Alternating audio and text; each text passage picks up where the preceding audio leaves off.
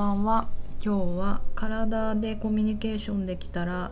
きっと世界は平和になるんじゃないかなっていう話をしたいと思います。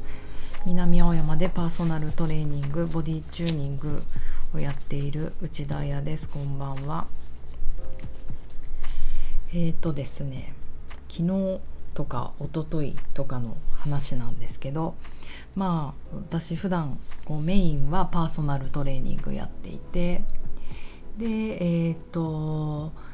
そうですねワークショップとかティーチャーズトレーニングボディチューニングのティーチャーズトレーニングの時にはグループやったりあと定期的にね土曜ね土曜日にスタジオでグループレッスンやったりあと他のスタジオでも最近呼んでいただいてグループやったりしてるんですけどその中で昨日久々に2年ぶりかな？2年ぶりに来た子がいるんですね。で普通のクライアントさんというよりは私のあのボディチューニングのティーチャーズトレーニング集中コースを受けてくれた子で。うんうん。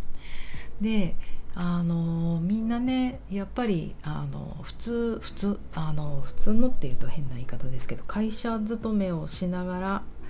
あのティーチャーズトレーニングを受けてくれたりとかあのする人もいるのでなかなかこうずっと続けるコンスタントに教え続けるかってことは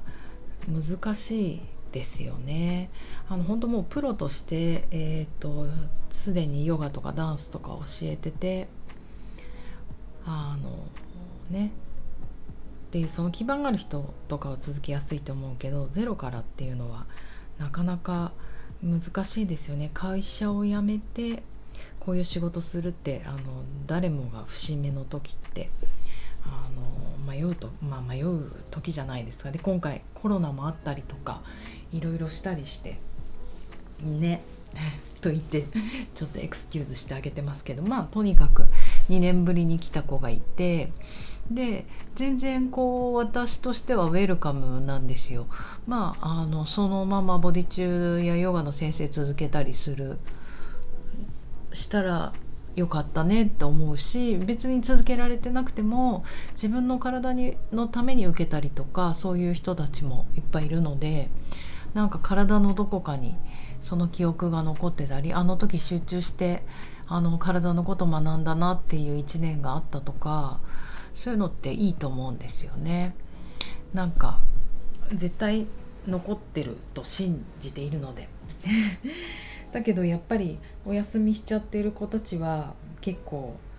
どうしようあやさんに会いづらい休んじゃってるしっていう気持ちになってんじゃないかなっていうのはひしひしひし思っております。今卒業生が20人20人？2 3 0 20人？30人？大きく違うよね。30人ぐらいいるのかな？まあその中であのね東京の近所の子は来やすいけどそうじゃなかったら来づらかったりねあのするのかなと思うんですが、まあ、そのうちの一人の子があの東京にまた戻ってきたのでレッスンに来てくれてでえっ、ー、とまあ久々にレッスンしたんですよね。でそしたらあのなんかまあ私も正直言っていっぱいお客さん見てるからあの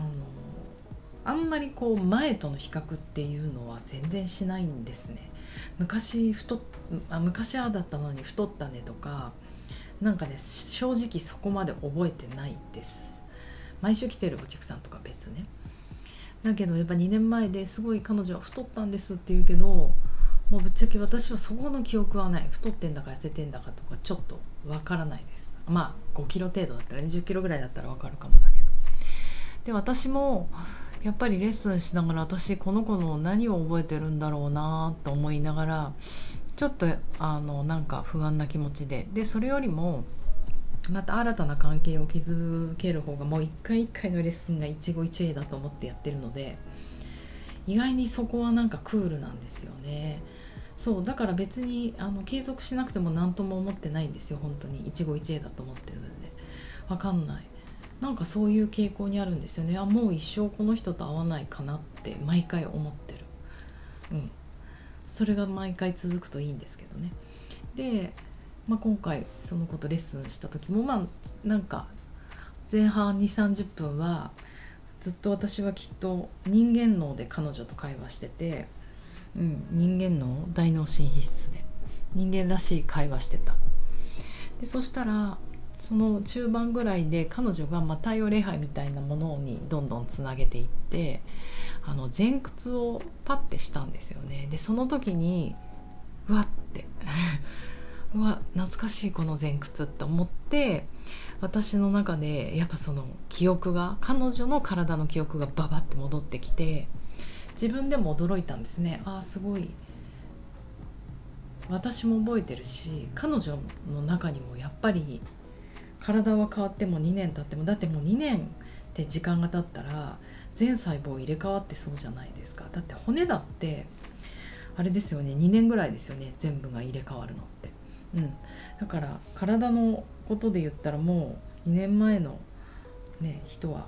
別人かもしれないけどやっぱりあ懐かしいって思う何かがあってそれは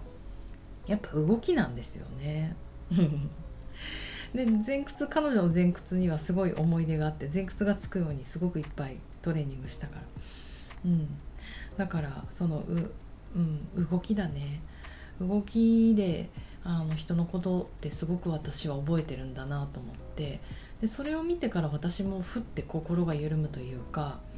あなんか懐かしいおかえりって思えた、うん、だからあのすごく人の、うん、でこっから爬虫類の哺乳類動物脳でコミュニケーションも彼女と取り始めてあなんかまた2年間のブランクがぐっと近くなったなと思って面白かったです。向こうはどう感じてるか分かんないけど私の中ではあやっぱ体で覚えてんだなって思いました。でこれに近い経験としてはあの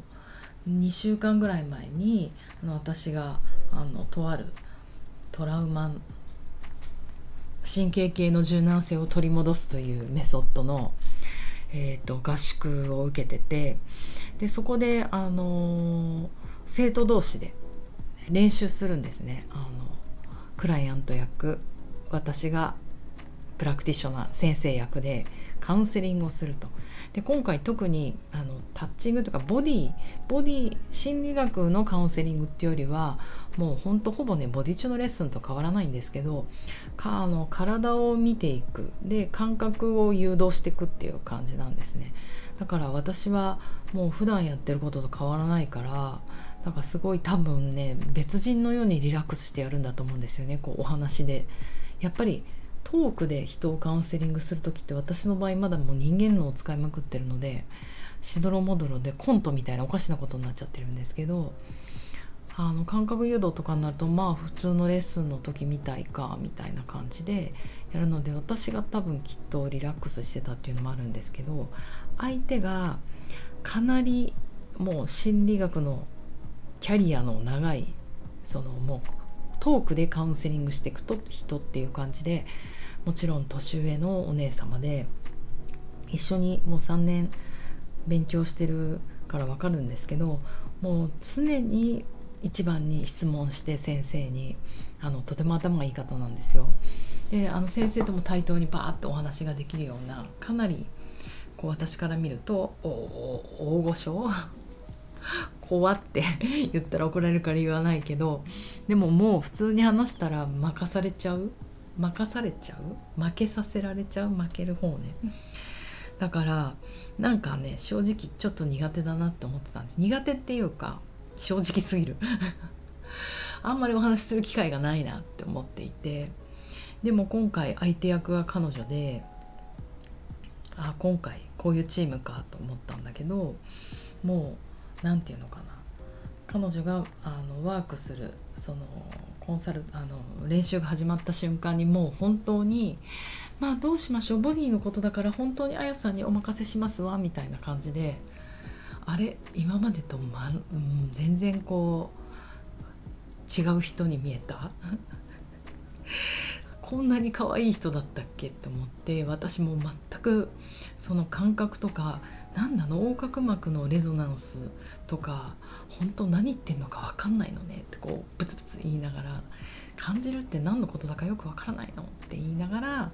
こう一緒にワークしていくと本当に素直な人で感覚のトラッキングをまあわーって追ってったら要はなんかそんなに経験してないから素直だからとても上手に感覚トラッキングをしていて最後なんて頭頭蓋骨がパッカリポーンって開いてその中から何かが出てきた遠くにお花畑が見えるみたいなすごい私もびっくりのイマジネーション炸裂なことになっていてああなんて可愛い人だったんだろうって思ったんですよ。これ3年付き合ってでやっぱりそれは彼女とこうやって初めて私がやっぱこう動物の言葉で爬虫類脳だか哺乳類脳の言葉でお話をして今までやっぱ人間道でしか話すことがなかったからなんかちょっと私はねあの心理学においては全くキャリアもないしキャリアキャリアどころもないマイナス50ぐらいだからなんかこう申し訳ないなと思ってて話し相手にもなんなくて。でもこうやって体を通して話したらなんかすごいスイートな人だったんだなと思って体の感覚ないのって言ってたけどいやいやむしろ子供のような感性をお持ちであの年を重ねてもそういう体の感覚もあれなんだけどやっぱ彼女はイマジネーションの力が強いからやっぱ想像力っていうのがすごいすごいんですね。なんかそれは私はちょっと体体の感覚ばかりにフォーカスしてあの現実的な方を考えることが好きでそんな頭がパッカリ開いて富士山が出てくるようななんかクリエイティブな想像とかすごい夢とか見れないんですけどだからすごい素敵な人だなって思えてなんか本当に私は体を通して人とお話ができたら全世界の人が好きになれるんじゃないかなって思った。最近でした。だからもう頑張ろう。来年？来年は体の言葉でしか話さないので皆さんよろしくお願いします。是非私にチューンしてきてください。同じ言葉で話しましょう。ということでえー、っと寝ようかな。じゃあ皆さんゆっくり呼吸して夜を今日も乗り越えましょう。じゃあねおやすみなさい。バイバイ。